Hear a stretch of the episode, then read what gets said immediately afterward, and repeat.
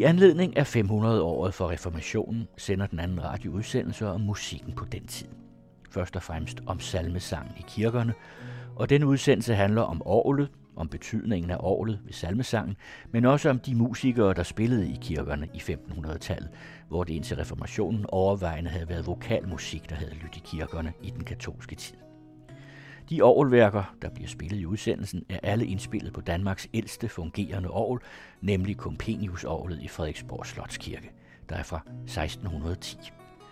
Kantor og musikforsker Ole Kongsted fortæller om musikerne i kirken, og to organister, Henrik Palsmar og Ole Olesen, fortæller om orglet, og vi lægger ud med Ole Olesen, der er Nationalmuseets orgelkyndige og leder af den danske orgelregistrant, og spørger, hvornår det blev almindeligt at bruge orglet som akkompagnement til salmesangen. Det gjorde det i Danmark i løbet af 1700-tallet. Der kommer jo ikke et dekret, at nu skal orglet bruges. Det er sådan kommet snigende ind. Men orglet var der i forvejen i købstadskirkerne. Og så fik man den idé at øh, spille til menighedssangen. Man byggede kirker i middelalderen med et orgel. Ja, middelalderen, der var der meget få orgler i Danmark. Efter reformationen begyndte de at komme, men kun på prominente steder. Altså i de større kirker, i godskapeller og sådan nogle steder. Men i mindre byer ude på landet og så videre, der var ikke noget orgel. Men det vil sige, efter at reformationen blev indført ret hurtigt, så begyndte man jo at synge salmer i kirken. Men det var altså uden akkompagnement. Ja, ja. Jeg har ikke hørt nogen vidensbyrd om, at der har været spillet til salmerne. Men det er jo en naturlig ting, øhm, at man gør det. Og det sjove er, at vi ved det faktisk mest fra påskrifter på, på ovler. Og jeg har fundet her fra Randers Sankt Mortens Kirke, hvor man fik et år midt i 1700-tallet. Og der blev malet nogle øh, paneler, du kan se her, hvordan det ser ud. Nogle store, flotte paneler med indskrifter fra byens poetiske hoveder og, og lærte skikkelser. Flere af dem de er på latin, så man kan se, hvor lærte de var. Men her er skrevet et lille vers, som fortæller, at der skal spilles til salmesangen, og det er en af grundene til, at man har fået sit orgel, som for øvrigt er bygget af den lokale borgmester. Mm. Det er der vist ikke mange, der kan, der kan præstere i dag. Nu skal du høre, det er et meget kønt lille vers. Stat smukke orgelværk, for lyst ej blot vor ører, men vær et redskab til vor Gud at herliggøre. Spil Sions salmer og reger vor kirkesang, til al musike får i himlen engleklang. Og jeg har fundet tilsvarende inskriptioner andre steder, blandt andet på Børlum Kloster. Det er også omkring 1750. Mm. Så der har vi en slags holdepunkt. Men det er altså 100 år godt og vel, efter at reformationen blev indført i Danmark. Ja. Og der har man altså stået op og sunget de nye salmer, nye salmer, der er kommet der omkring 1530'erne. Det har ikke været nødvendigt, at der blev spillet til. Vi kan selvfølgelig ikke bevise, at man ikke har gjort det, men alle vidnesbyrd om den praksis, de stammer altså fra, fra midten af 1700-tallet. Men hvorfor øh, byggede man så orler ind i kirker øh, så længe før man brugte dem til at synge efter? Ja, så man skal sige det meget kort, så er det et statussymbol. Øh, det lyder selvfølgelig lidt øh, overlegent, men øh, meget af det inventar, der er i kirkerne, det er jo for at vise, at man vil noget med sin kirke. Man vil, man vil prise Gud, man vil øh, skildre øh, en slags paradis her på jorden. Mm. Og øh, så kommer så ovlerne ind som øh, et øh, symbol på, at her kan vi noget særligt. Der var ikke specielt øh, brug for dem. Man havde jo fin musik, øh, som var vokal. Men øh, orglet har fra gammel, gammel tid en, en status ved det byzantinske hof. Der var der den regel, at der måtte kun øh, i det hele taget i, i, i hele riget, måtte der kun spilles på orgel, når kejseren var i nærheden.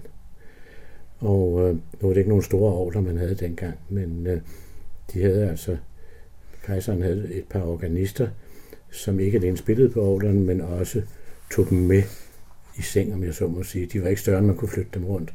Og de var så kostbare, så de blev taget med op på organisternes øh, værelse om natten, så der ikke skete noget med dem. Men der kom det altså ind som et symbol på noget storladent. Og jeg forestiller mig, at, øh, at orlerne kommer ind i kirken, for at man også kan få en fornemmelse af, af paradisets musik og af noget øh, overjordisk. Men samtidig så er det jo også højteknologi, og det har der også været status i. Hvis du tager til, til Lund og går ind i domkirken, så kan du se et af de, det er selvfølgelig en rekonstruktion, men der, der er noget tilbage af det middelalderlige øh, kunstur, som øh, fandtes i hele Østersøregionen. I, I kirkerne, der skulle man have sådan et astronomisk ur. Der kan man så se, hvornår månen er fuld, og hvornår den er, er, er væk.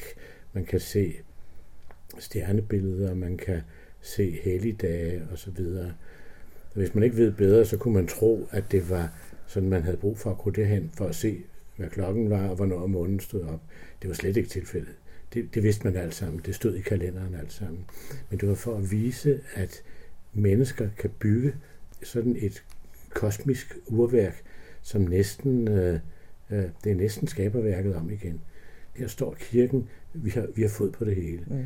Vi, vi, kan lave, vi kan lave store bygninger, vi kan, vi kan lave overvældende kunst, vi kan lave store orler. Sådan en som Buxtehude, han døde i 1707 og var meget, meget berømt for sit orgelspil i de sidste mange år i Lübeck. Du siger, at øh, man først begyndte at bruge orglet i løbet af 1700-tallet. Men ja. hvad har de gjort hos, hos ham? Han var jo en, øh, en berømthed inden for organister. Jamen, orglet blev brugt. Det, øh, det var bare ikke øh, den primære idé med det, at det skulle styre salmesangen. Og jeg må jo gentage, at vi kan jo ikke vide, om det har fundet sted, men det er helt tydeligt, at øh, det er i midten af 1700-tallet, man begynder at tale om, at nu skal vi have reguleret salmesangen, vi skal have styr på det. Mm. Og øh, fra Danmark, der ved vi, at øh, omkring 1800, der var der mange øh, kulturbærende personer, som var forarvet over salmesangen, som, som den lød specielt i landsbykirkerne. Fordi det var et skrål og skrig. Folk de brølede løs. Jeg, jeg kan bedst sammenligne det med en landskamp i fællesparken, altså, når, når det bliver sunget der. Og folk sang øh, meget forskellige versioner, mm. fordi der var jo ikke nogen øh, standardiseret undervisning i, hvordan der skulle synges. Og folk, der var rigtig sangglade, de lavede sving og snirkler øh, på sangen. Og nogen sang hurtigt, nogen sang langsomt, og, og måske sang man ikke engang i samme tonart. Mm. Øh, så nu skulle der styr på det. Og det var faktisk starten på seminarieinstitutionen. Det var meget, en meget væsentlig del af seminarietanken, at øh, der skulle uddannes nogle skolelærer, som kunne få disciplineret salmesangen. Og det har faktisk kunne mærkes helt op i vores tid. Det, Men hvad med, hvad, hvad med børn? Hvad med latinskoledrengene? Var der ikke også sådan nogle i kirken? Jo, jo, og jo, og de var der meget længe før. Og de, de havde jo pligt til at synge i kirkerne. De var der også omkring øh, reformationen så? Ja, det var de. Hvis man kan forestille sig, hvordan orglet har været brugt ved sådan en, i en større købstadskirke. Ja, det kunne være interessant at få skitseret en gudstjeneste ja. dengang. Og det har vi jo ikke nogen øh, beretninger om, så vidt jeg ved. Men øh, der kan man forestille sig, at ovlet sætter i, når folk kommer ind. Og, og øh, så tiger det, og så, øh, når, når så koret skal synge, øh, så kommer der en, en øh, intonation på ordet, så de får tonen. Og hvis det, de skal synge, er et, et længere forløb, en Davidsalme for eksempel, så har de kunnet holde pause, koret har kunnet holde pause indimellem, og så har orlet spillet en variation over det, som koret skulle synge. Det er sådan en alternativ praksis, kan man kalde det. Og øh, det findes der ikke bare fra Danmark, men øh, fra hele Europa, øh, samlinger af sådan små messesatser, som har kunne bruges alternerende med koret.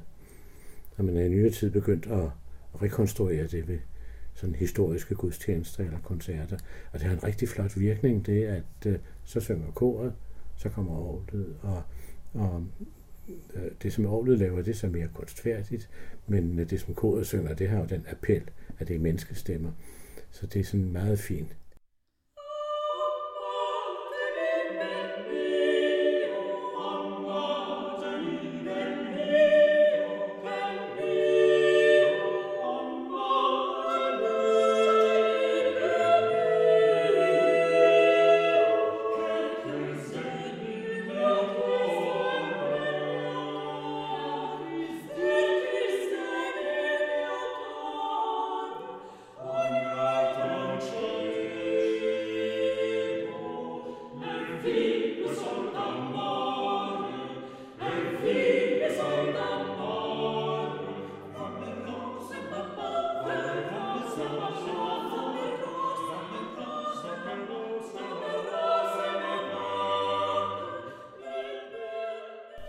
Orglet blev først almindelig i, i Danmark omkring år 1900. Og jeg plejer at sige, at 1910, der er det normen, at der står et orgel eller et harmonium i de danske kirker. Men det vi har talt om tidligere, det er, at øh, øh i reformationstiden, og især i, i de følgende 100 år, der kommer der orgler i de større købstadskirker, de prominente steder. På landet, der har man bare sunget øh, med en degn som forsanger. Mm-hmm. Og det er ikke mange år siden, at der var et par kirker, om man stadigvæk fravalgte orlet. Det fænomen, det kalder man degnesang. Men det er ikke fordi, det kun er degnen, der synger, men det er degnen, der, der synger for. Jeg hører jer til beretninger om øh, kirker, hvor strømmen er gået, eller organisten er blevet syg samme morgen, og så videre. Og så fortæller de hver gang, at det var dog fantastisk. Vi har aldrig sunget så godt, for nu, nu var det os, den hang på. Så det kan sagtens lade sig gøre mm. at synge. Vi har bare vendet os til uh, i Danmark, at der skal være en organist til at spille til salmerne. Men som vi snakkede om i begyndelsen, øh, selve den idé efter reformationen, efter, altså cirka 100 år efter, at man egentlig gerne vil have et akkompagnement til salmesangen. Hvordan tror du, den er opstået, den tanke? At man skulle til at bruge året til det? Ja, de beretninger, jeg har læst, de er altså senere fra omkring 1800, men øh, det lyder hver gang, nu skal vi have styr på det. Vi kan ikke have det råderi af folk, de synger øh, efter for godt befindende. Der skal styr på det. Mm. Og det er der jo kommet i dag. Der er ikke nogen, der sidder og broderer på salmerne mere. Til gengæld, så kan man godt misunde de tider, det fælles engagement, der har været. Nu skal der synges den stemning mærker man jo ikke så tit i dag. Nej. Vi bliver så artige. Men jeg tænker på, at øh, det er egentlig fantastisk, at vi har, har fået lov til at bevare levende musik i samtlige kirker. Øh, jeg har prøvet at tælle op, nu du skulle komme, hvor mange årler vi har i Danmark. Og der har vi altså i Folkekirken i dag 2.566 årler. Det er mange og ovler er meget kostbare. Jeg vil tro, at hvis, øh, hvis alle de ovler skulle bygges i dag, så skulle vi op på en, en 4-5 milliarder for at kunne betale dem. Der står en kolossal kapital der, og samtidig så er der altså et netværk af organister. Hver eneste afkrog af landet, der sidder der en, der har lært at spille på orgel. Mm. Det gavner glæde for hele kulturlivet på stedet. Men man kunne jo nemt sætte en automat til at spille i kirkerne. Og det er faktisk en gammel opfindelse i England. Der havde man i, i 1700-tallet noget, der hed barrel organs. Og det var en slags orgel kasser. Så kunne graveren stå og, og dreje på et håndsving, og, og, og, og der kunne så spille de mest almindelige salmer. Så måtte man nøjes med dem, hvis man ville have orgel til. Mm. Men der var mangel på organister. Og det er der jo også i dag. Og egentlig er det underligt, men det er nok fordi vi er kulturkonservative, at vi ikke sætter noget automatik på. Det kan man meget nemt gøre. Der findes enkelte order i Danmark, som faktisk godt kan spille selv, men det er så i koncertsale og sådan. Men man kan bare sætte noget MIDI til. I Tyskland, der er der et produkt, der hedder Organisten har fri. Det er en omskrivning af, at vi kunne faktisk spare organisten, hvis det skulle være. Og der kan man så indstille vi vil have den salme, så, øh, salmemelodi, så og så mange vers, og måske også i det her det tempo og tonehøjde. Og det vil jo et, et vældigt kulturelt tab, hvis det kom. Mm. Men hvordan er vi egentlig sluppet for det? Tænk på, hvordan levende musik er forsvundet alle mulige andre steder. I gamle dage var der orkestre i biograferne, der var, der var små ensembler på værtshusene og så videre. Det er blevet sparet væk alt sammen, men i kirken, der er vi gammeldags. Ja.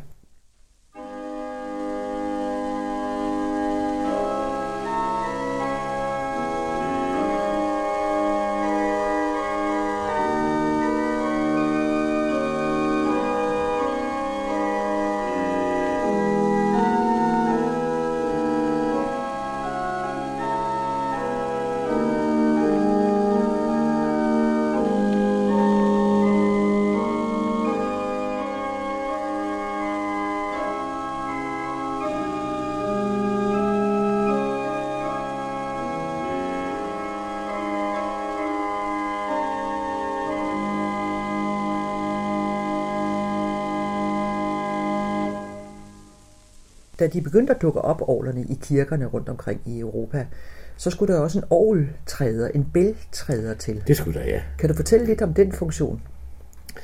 Ja, det kan du tro, jeg kan. Altså orlet, orlet er jo en automat, hvor der er piber i den ene ende, og så skal der komme luft ind i den anden ende. Og det der så imellem, det er det, hvor man kan, man kan faktisk forhindre alle piber i at spille på samme tid. Så der er, der er nogle lukkemekanismer, så, så luften først kommer frem til pipen, når det er meningen, at de skal spille. Men øh, i den modsatte ende af piberne, der er altså en bælg. Og det svarer jo til menneskets lunger. Man kan jo ikke synge uden at bruge sine lunger.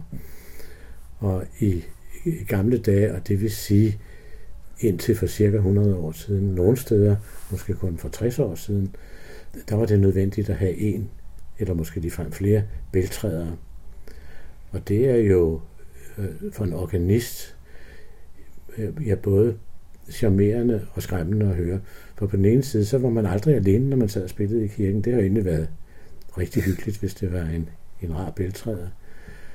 Og øh, på den anden side, så kunne man altså kun øve sig i kirken, når man kunne skaffe en bæltræder. Ja, det foregår så ved, at man enten øh, træder på nogle store trin. Der er det en fordel, hvis man har lidt korpus. Øh, eller også så trækker man i nogle håndtag. Hvis man kommer til Compendius-orglet, vores nationale orgelklenodie på Frederiksborg Slot, det er bygget i 1610 til en tysk fyrste, så skal man stadigvæk øh, have fat i, i nogen, der kan træde, eller rettere sagt trække i, i håndtagene, så der kommer luft i orglet. Mm. Og man har i de senere år fundet ud af, at øh, der er faktisk en vis charme ved sådan et fodtrådt eller håndtrukket orgel, fordi der kommer nogle små uregelmæssigheder ind, som, som gør det mere organisk. Og i dag er det sådan ved restaurering af historiske orgler, at man kan ligefrem finde på og øh, genskabe gamle bælgeanlæg, som er forsvundet, fordi nu er der kommet en elektrisk motor, så behøver man ikke det store tredje anlæg. Nu rekonstruerer man det, fordi det er en del af orglets personlighed og, og musikalske karakter, at, at det kan trædes, at det, at det kan lyde øh, organisk. Er man vendt tilbage til nogle steder? Til de ja. nogle steder? Ja. Kan man ikke skifte så imellem det ene og det andet? Jo, det gør man. Det gør man. For ellers ville det blive for besværligt. Mm-hmm. Ja. Men øh, i dyredommer rekonstruerer man de gamle bælgeanlæg for at kunne få den rigtige virkning.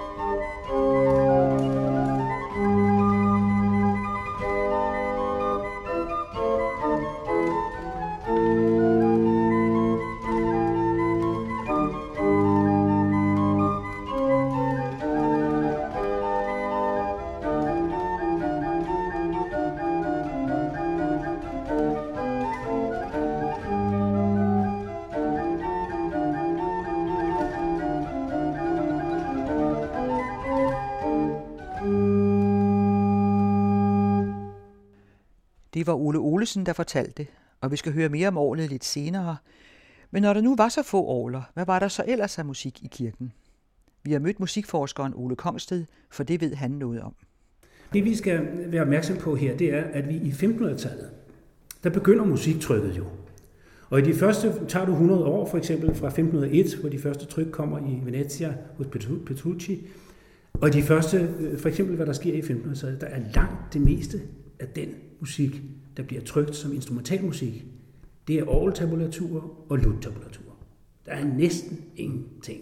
Altså for eksempel, det ved vi jo fra før i tiden i Markuskirken i Venedig, der var ja. et orkester, Vivaldis far spillede i sådan et orkester. Ja, ja. Men det var der jo også på Gabrieliernes tid, og der er vi jo i 1500-tallet, ja. slutningen af 1500-tallet. Men ikke i reformationens Danmark og, og Tyskland på den måde. Har man ikke haft musikere i kirken. Der er spillet violin i Norden før vi, øh, det så i den hidtidige forskning. Det, det er altså, men det er, en, det er jo en helt speciel ting i forhold til det, vi snakker om her. Italienere har været heroppe og spillet violin i øh, 1500-tallet. Mest, øh, først ved det svenske hof, også ved det danske hof. Det er dokumenteret nu. Ja øh, regnskaber. Ikke øh, igen for at sige, øh, ikke repertoireet, vi ved ikke, det var det og det var det, men vi ved, at de har været der, de har spillet. Men de der bryllupper der, de store bryllupper i 1500-tallet der, har de så foregået i kirken, eller har de foregået på slottene? Jamen det er, jo, det, det er jo det sjove ved det. Der er en bryllupsliturgi, der foregår i kirken. Og så er der en, en, en festliturgi, som foregår bagefter. Altså, øh, for eksempel i Flensborg, vi har øh, oplysninger om, Frederik II besøger Flensborg på et tidspunkt, og, hvor jeg selv smidt en borgerfruenske tanset eller noget af den stil. Hvor, hvor, hvor man altså øh, i, den, i den værtslige sammenhæng fejrer brylluppet. Når vi er færdige i kirken, jamen, så går vi, går vi et andet sted hen, på Rødhuset øh, typisk, og det var, Flensborg var det på Rødhuset for eksempel. Og, øh, og så danser man der. Og så bliver der sunget motetter, og så bliver der spillet. Øh, men, men altså igen, der vi har oplysninger om, at det sker. Men ikke, forholdsvis sjældent i hvert fald, detaljeret mm. med oplysninger om, om repertoireet. Men når nu ikke man spillede orgel i ret mange kirker, fordi der ikke var så mange orgler, og man så altså heller ikke havde orkestre, strygeorkestre osv. i de store danske kirker mm. i 1530'erne, så var det altså sink og basun der var det. Ja, det er altså øh, væsentligt, det, det, det er det. Og der er i Tyskland praksis for, at statsmusikanterne hjælp kirkemusikken ved at spille firestemmigt på, på sink som diskantstemmen, mm. og så på en alt tenor og en basperson. Kunne man låne statsmusikanterne fra gaden, og jeg så må sige, og putte dem ind i kirken? Jamen, statsmusikanterne var jo ikke bare nogen, der gik rundt på gaden. Statsmusikanten var en privilegeret musiker, der havde et privilegium exclusivum for et eller andet område. En by, øh, eventuelt en by med et amt, Øh, både i Tyskland og, og i Danmark, og det rækker jo langt tilbage i middelalderen i europæisk historie. Og der har man altså haft aftaler med, at, at de instrumenter, som, som statsmusikanterne kunne spille på, som der ikke var så mange andre, der kunne spille på, dem har man, der har man trukket statsmusikanterne til. Altså for eksempel også det kongelige kapel i København. I 1700-tallet trækker statsmusikanten til, fordi han spiller instrumenter, som, som er gået af mode og, og gammeldags og sådan noget. Ikke? Så, men der har været et samarbejde med, med statsmusikanterne, men, men statsmusikanten var jo altså ansat af, af by magistrat, ikke af kirke. Og selvom en af hans funktioner var tårnblæsningen fra kirketårnet, så er han altså byembedsmand, ikke, ikke kirkeembedsmand, så han er ikke kirkemusiker i den forstand, på samme måde som kantor, organist, kirkesanger. Christian den 3. dør på Koldinghus Slot. Hele kantoriet, hele kapellet, alle musikere var til stede. Han giver desinger, nøjagtige desinger. Det er skrevet ned af Hofmedikus, som skrev, lavede en skriftlig beretning, hvilke salmer der blev sunget. Vater unser en Himmelreich og så videre, så egen feste Burg ist unser godt, og alle de der, som han godt kunne lide. Ikke? De er der alle sammen. Hvor ved vi det fra? Fra rentemesterregnskaberne, fordi de fik deres løn, og der stod, at alle musikere var til stede, sådan og sådan og sådan. Så sker der jo det, at han skal begraves. Det foregår i Odense. Hvad siger Frederik så? Frederik II, hele banden skal med til Odense. Så der har været musiceret i Odense. Ja. Hvad der har været musiceret, ved vi ikke, det får vi måske aldrig at vide, eller nok, får vi nok aldrig at vide, mm. desværre. Men at de alle sammen skulle være til stede, det ved vi fra ordren om, samtlige musikere skal bevæge sig til Odense. Ja. Og når du så siger samtlige musikere, taler vi så stadigvæk om basuner og sink? Så taler vi om alle, der har været ansat på det tidspunkt. Det er det er sangere, det er organist, det er lutinister, tre stykker oven i købet. Øh, jeg ved ikke, om de var der alle sammen endnu i 59, men der er i hvert fald en. Han var meget glad for lutmusik. Øh, så er der trompetterne, og trompetterne spillede på de andre instrumenter. Altså trompetterne spillede også basuner. Mm. Altså, øh, vi har oplysninger, der godt gør fra 1540'erne, at trompetterne, som korpset hedder, også spillede de andre instrumenter, altså basuner, de dybe basuner. Ikke? Jeg fandt for nogle år siden en oplysning, meget interessant, om Jørgen Heide, som skrev øh, det ældste sæt af kantoriets stemmebøger, som det hed i gamle dage, som nu hedder Trompetterkorpsets stemmebøger, fordi Henrik Lahn fandt ud af, at det var Trompetterkorpsets bøger øh, i stedet for. Og det har jeg senere fundet ud af er rigtigt, fordi det var simpelthen musik fra tårnene. Det var værslig musik, men det var tafelmusik. Og det spillede trompetterne, og det spillede de på sinker og på krumhorn og på basuner. Så der har du altså oplysning om, at de er der, selvom de ikke benævnes som sådan i besoldingsregistrene. Der hedder de trompetter, men de spiller på alle de andre instrumenter også. Så, så de har været der, ja.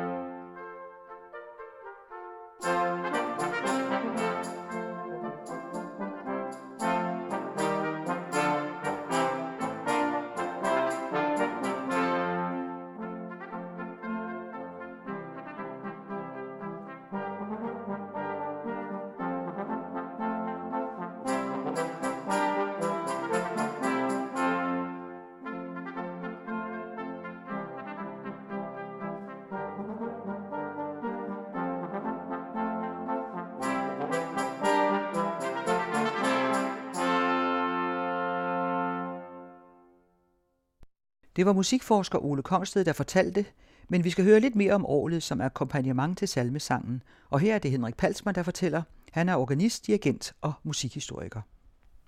Det er ikke fuldstændig klart, hvornår den der tradition, vi nu betragter som fuldstændig selvfølgelig, med at året akkompagnerer, er slået igennem. Det vi kan se, det er, at omkring 1600, der begynder der at udkomme en lang række, hvad man i dag kalder koralbøger, altså udgaver af salmemelodier, noteret nogenlunde som vi kender dem i dag med melodien i overstemmen og så tre akkompagnementstemmer. Og der kan vi læse, at komponister som for eksempel Hans Lev Hasler øh, skriver i forordet til sin Kirchengesang, øh, kirkesangbog, at det er en helt ny ting, som han og andre har opfundet, at lægge melodien i overstemmen, og så bare have nogle understøttende harmonier. Og det kan faktisk være rigtig godt, hvis man vil hjælpe menigheden til at synge, hvis man spiller melodien på den måde der. Man skal tænke på, at Johan Walters sangbog, som vi talte om før, der ligger melodien i tenorstemmen. Og så ligger der to stemmer over, og så ligger der to stemmer under. Og det kan faktisk være ret vanskeligt at opfatte, hvor melodien er. Det var ikke meningen, man skulle synge med til det. Men det er altså noget, som komponister de opfinder. Og det er virkelig underligt, fordi når man som jeg har været organist i mere end 30 år, men det er da det naturligste af verden. Selvfølgelig ligger melodien øverst, så kan man høre det. Men det er altså noget, man opfinder omkring år 1600, og så går der 120-140 år, før det er fuldstændig udbredt. Altså selv Johann Sebastian Bach, om han spillede til salmerne på Aarhus, det er meget tvivlsomt. Det kan man ikke rigtig læse. De lærer det strides i hvert fald med, hvordan de skal, skal fortolke skrifterne. Det er muligt, han kun spillede forspil, og så spillede ind imellem versene. Det kan også være, at han samtidig akkompagneret og samtidig ikke gjort. Praksis har været meget forskellig. Vi skal helt op til 1750-60 stykker, før det er gængs i de kirker, der overhovedet havde et orgel. Vi skal tænke på, altså nu står der et orgel i hver kirke, men, men, men i gamle dage var det jo kun i de større bykirker, at der faktisk stod orgler. Ja. ja, fordi nu sagde du før, at øh, det er drengene, der sådan set skal synge i kirken, mm. og så kommer de hjem og lærer deres familie at synge de ja. der salmer. Men det der med, at der har været en forsanger, en dejen eller sådan noget, er det også noget nyere? Nej, det har man arbejdet med. Altså, når man nu ikke havde orlet, så var dejen jo desto vigtigere. Øhm, og vi kan læse, hvis vi læser bispevisitatsbøger, altså de bøger, som biskopperne har ført, når de var ude og inspicere sovnene, at der har været meget svingende kvalitet i den der salmesang. Og nogle steder har man haft en præst, der kunne synge. Og i princippet Luther skriver, hvis en præst ikke kan synge, eller en skolelærer ikke kan synge, vil jeg ikke vide af ham. Men øh, det kunne han jo ikke helt sådan øh, bare bestemme, så der har jo været steder, hvor, hvor, hvor, hvor det kniv for præsten at synge, og måske også hvor det kniv for dampen at synge, og steder, hvor det kniv gevaldigt for menigheden at synge. Og andre steder har man haft et, et, et meget levende fællessangsmiljø. Mm. Men man skal jo tænke på, at der er jo en ting, at vi siger, at nu skal menigheden synge med. Men menigheden var jo altså delt i to, nemlig mænd og kvinder. Og hvor det på den ene side var revolutionært nok at sige, at menig mand skulle synge. Så det der med, at kvinder skulle synge, det var jo virkelig en udfordring. Og vi kan se det i en dansk diskussion mellem øh, humanisten Paul Helgesen og så den danske reformator Hans Tausen og forfatteren af Malmøs salmebogen fra 1528, Peter Lauritsen, hvor Paul Helgesen har beklaget sig i skrift og tale om dette uvæsen, at menig mand, men især menig kvinde, oplader deres røst i forsamlingen. Et, det lyder forskrækkeligt. Og to, kvinder skal ikke synge der. Og der skriver, nu vil jeg lige finde citatet, fordi det er nu altså så fantastisk. Øhm, ja, jo, der i fortalen til denne her Malmø salmebog, som er den første store salmebog på dansk. Malmø var jo centrum for, for den danske reformation. Der skriver han polemisk rettet mod Paul Helgesen. Vi ville det sige, som sandt er, at en fattig mand, dreng eller pige, der sidder på en møgvogn og synger de ti Guds budord eller anden lovsang af skriften, Gud til lov, at han eller hun er bedre og mere agtet for Gud end mange præster, munke eller kaniker, der står fra morgen til aften og synger smukt i en kirke. Og det er jo en, en, en meget radikal ting, og jo et radikalt udtryk for, for, for, for, for Luthers idé om det almindelige præstedømme. Vi behøver ikke nogen formidler mellem det enkelte menneske og Gud. Vi behøver heller ikke noget kor til at stå og synge for os. Og det er ikke afgørende, om det er smukt eller ej. Det afgørende er, om det kommer fra hjertet, om de, der synger, virkelig mener det. Mm. Der kan man sige, der var Luther altså i virkeligheden selv væsentligt mere konservativ.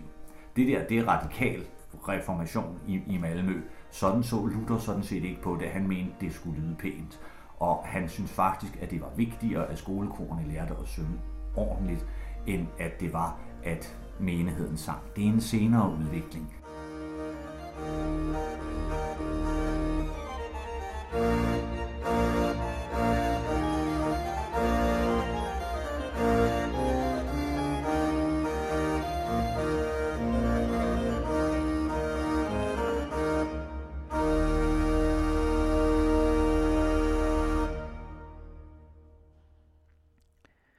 Det var Henrik Palsma, organist, dirigent og musikhistoriker her til sidst, der fortalte om orlet, og det hørte vi også Ole Olesen fortælle om til start.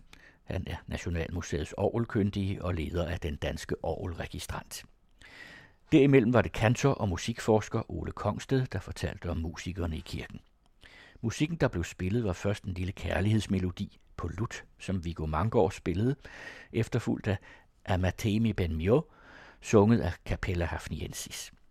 Så kom det første af tre stykker spillet på Compenius orglet i Frederiksborg Slotskirke, Melchior Schilds Preambulum i en optagelse fra 1950 med Finn Viderø. Det næste var Middelalderdans spillet af Carl Williams, og det tredje Kongens Hofdans spillet af tidligere slotsorganist Svend Ingvart Mikkelsen. Og inden det yderligere en hofdans spillet af Royal Danish Brass. Serien Salmesang ved Reformationen bliver redigeret af Bodil Grue og Kirsten Røn, og der er flere udsendelser på vej. Du lytter til den anden radio.